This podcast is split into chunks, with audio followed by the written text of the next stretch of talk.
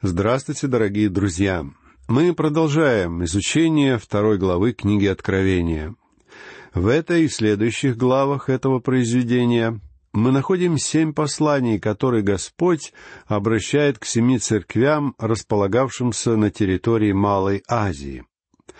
В нашей прошлой лекции мы говорили о первом из 7 посланий, послании к церкви Эфеса, которая олицетворяла для нас апостольскую церковь, церковь в ее лучшем проявлении. Однако и церкви в Эфесе было дано предупреждение, которое в равной степени относится и к нам с вами сегодня. Это предупреждение говорит об опасности оставления нашей главной любви, то есть опасность ухода от личных и основанных на любви взаимоотношений с Иисусом Христом. Второе послание Господа обращено к церкви в городе Смирне. Эта церковь представляет собой мученическую церковь, то есть церковь, которая была готова претерпеть и претерпела мученичество ради имени Христа. Само название Смирна переводится как «мира» и несет в себе значение страданий. Этот город существует и по сей день. Правда, сегодня он носит турецкое название Измир, что может создать путаницу. Однако это все тот же город Смирна. С момента своего основания это место не переставало существовать как большой населенный город. Мне доводилось бывать в Измире. Более того, во время моего путешествия по территории Малой Азии, по тем местам, где в свое время существовали раннехристианские церкви, мы жили именно в Измире. Сегодня это большой коммерческий центр Турции.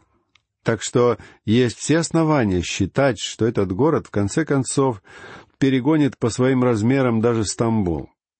Сегодняшнее население Измира просто огромно. Определенно можно утверждать, что этот город перегонит Стамбул в роли ведущего коммерческого центра. Современный Измир по большей части стоит на месте руин древней Смирны, поэтому туристам не удается в полной мере ощутить и понять ту красоту, которая когда-то отличала эти места.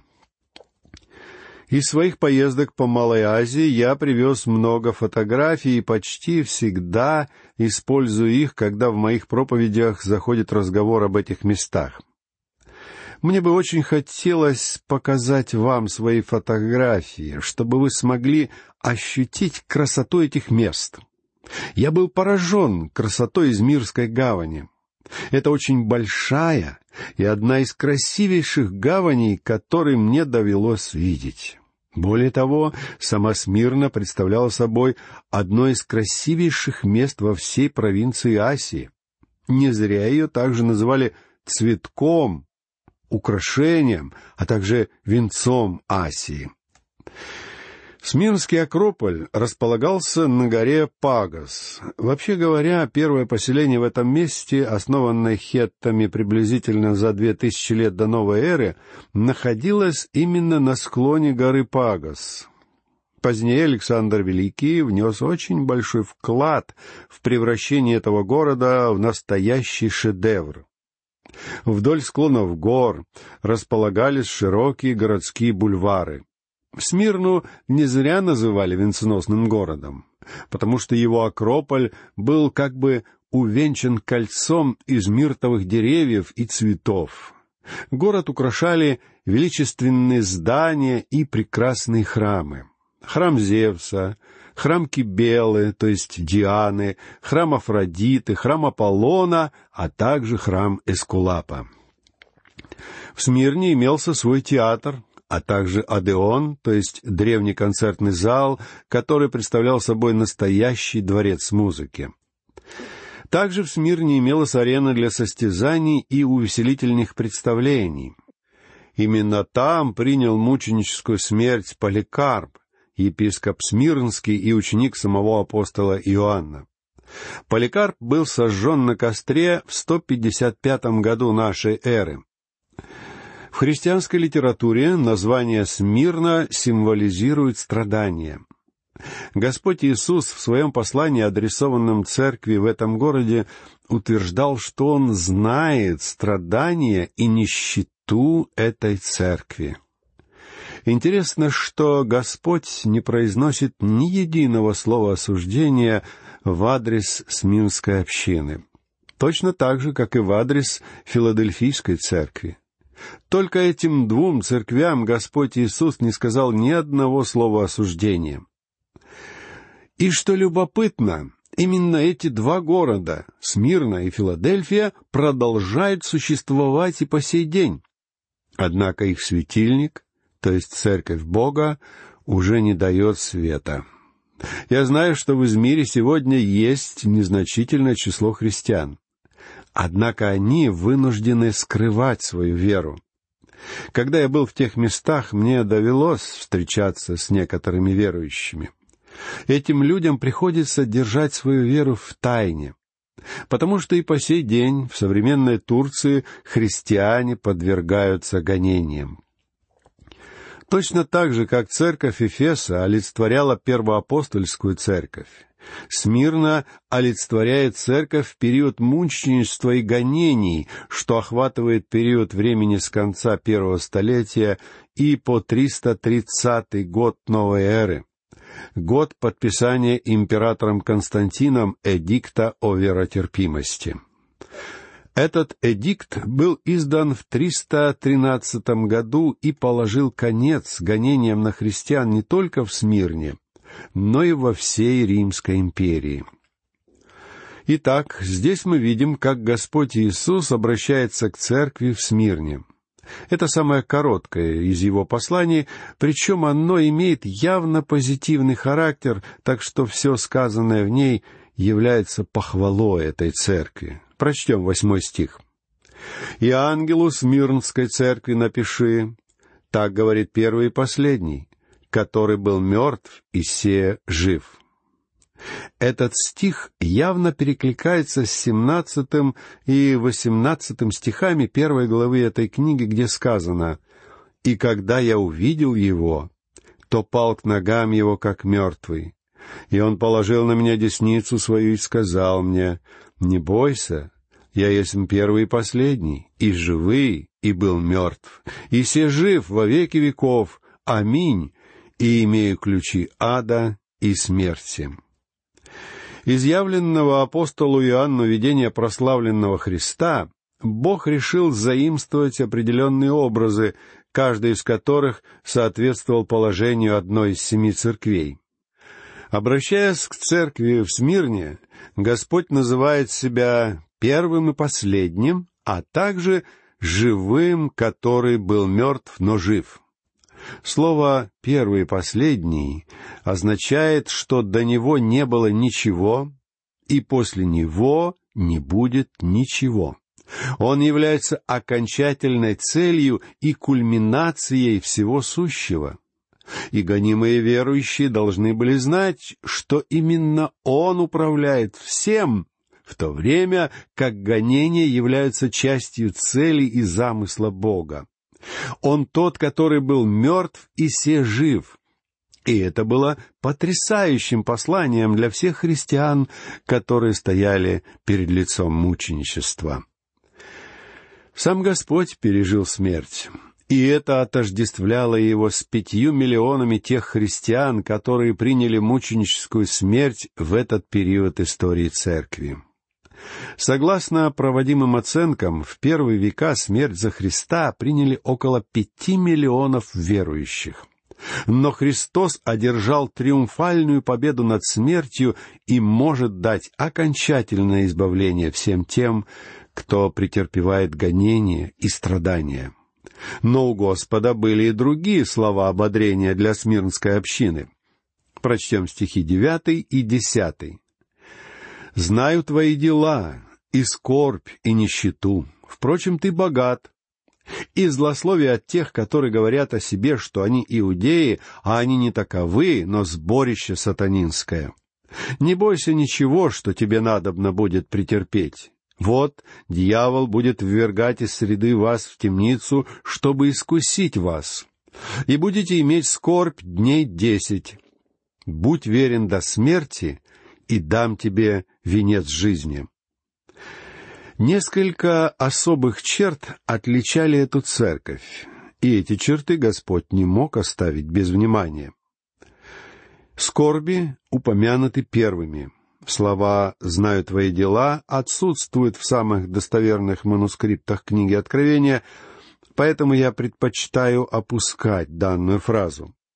Однако, если вы считаете нужным оставить данные слова в тексте, я не стану спорить с вами на этот счет. Помните, что, говоря о скорби, апостол Иоанн не имеет в виду великую скорбь. Разговор здесь идет о простых лишениях и невзгодах, которые терпели верующие. Дело в том, что даже чудовищные гонения на церковь, начатые римскими императорами, никогда не называются великой скорбью. Поэтому нет сомнений, что наши незначительные страдания в этом мире едва ли могут именоваться великой скорбью.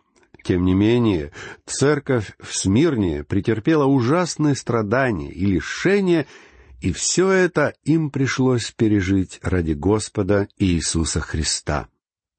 Еще одной чертой этой церкви являлась ее нищета, которая подразумевала отсутствие у них материального имущества. Главным образом, ранняя церковь состояла из представителей самых бедных слоев общества. Когда состоятельные люди приходили ко Христу, их имущество подлежало конфискации, так как их вера ставила этих людей вне закона. Слова Господа, что Смирнская церковь богата, несмотря на свою нищету, относятся к духовному богатству этой общины. Эти верующие были благословлены всеми духовными благословениями. Обратите внимание на полную противоположность между состоянием Смирнской церкви и богатством церкви в Лаодикии.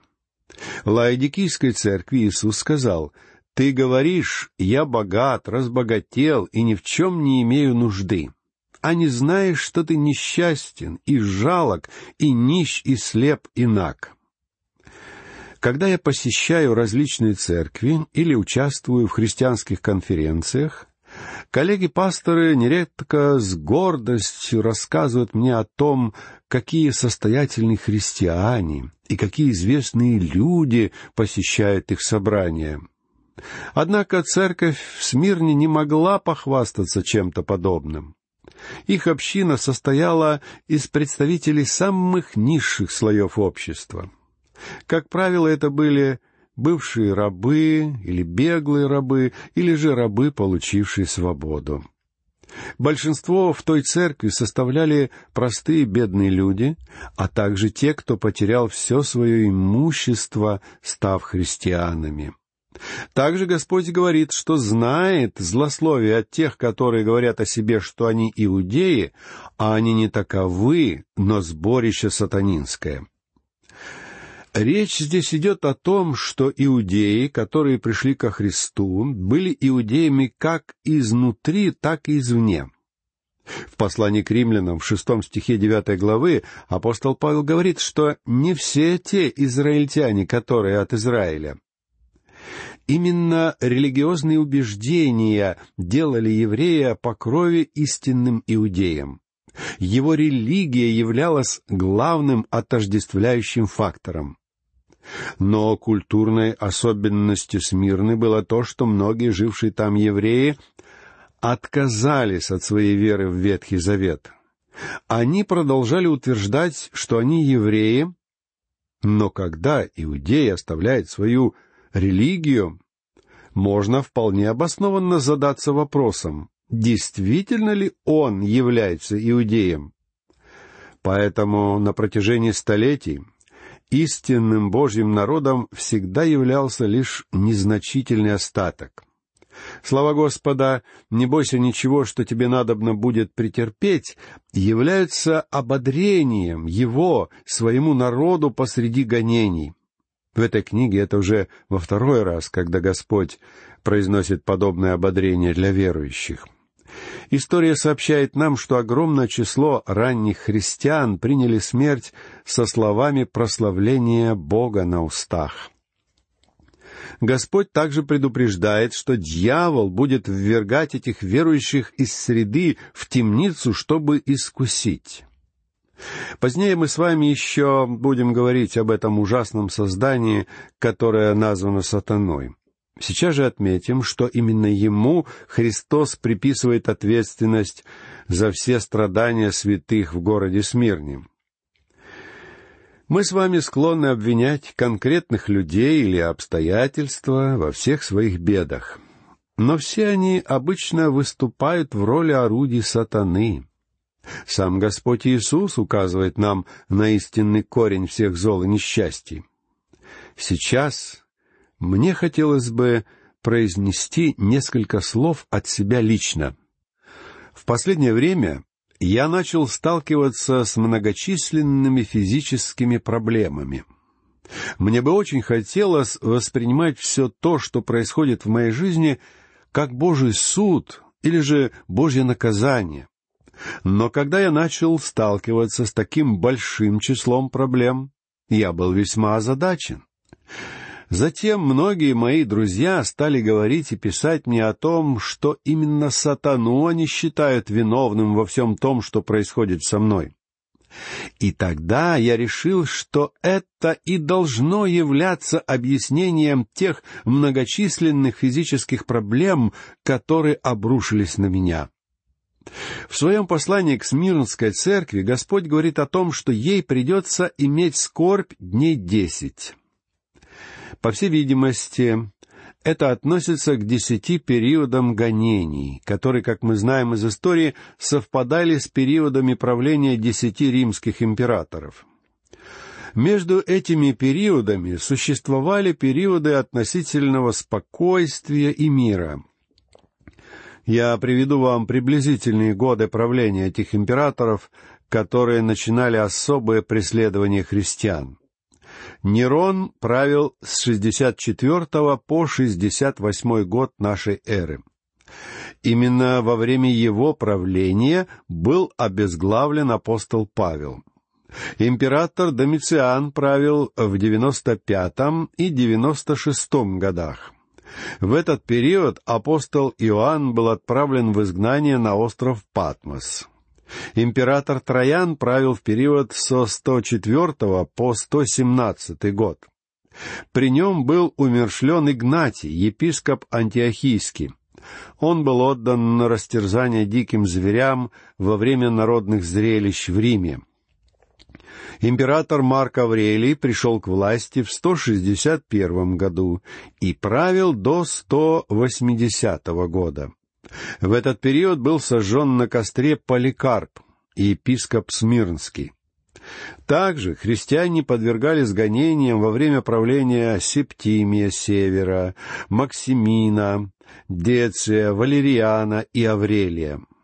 Последним гонителем церкви был император Диоклетиан. Он правил с 303 по 313 годы. При нем гонения на христиан достигли своего апогея. Предрекая эти 10 периодов ужасных гонений, Господь говорит верующим Смирны, чтобы они были верны до смерти. И эти люди исполнили наказ Спасителя, став мучениками ради Него. Но за это Он обещал им венец жизни. Помните, что Он обращается к верующим города Смирны, города, который нередко называли венценосным городом. Однако этим христианам Спаситель обещает дать особый венец. Не венец из цветов или чего-то тленного, но венец, который будет существовать вечно. Господь приготовил особые венцы всем тем, кто подвергся или подвергается страданиям. Я знаю множество потрясающих людей, святых, которым однажды обязательно достанется венец от Господа. Поэтому, друзья мои, если сегодня вы переживаете страдания, или если вас мучает вопрос, не забыл ли о вас Господь, знайте, что Он уже приготовил для вас в вечности нечто потрясающее. Вы получите то, чего удостоитесь только вы. а также другие люди в похожем положении. Слово Божие гласит: «Блажен человек, который переносит искушение, потому что, быв испытан, он получит венец жизни, который обещал Господь любящим его», как мы читаем в 12 стихе 1 главы послания Иакова.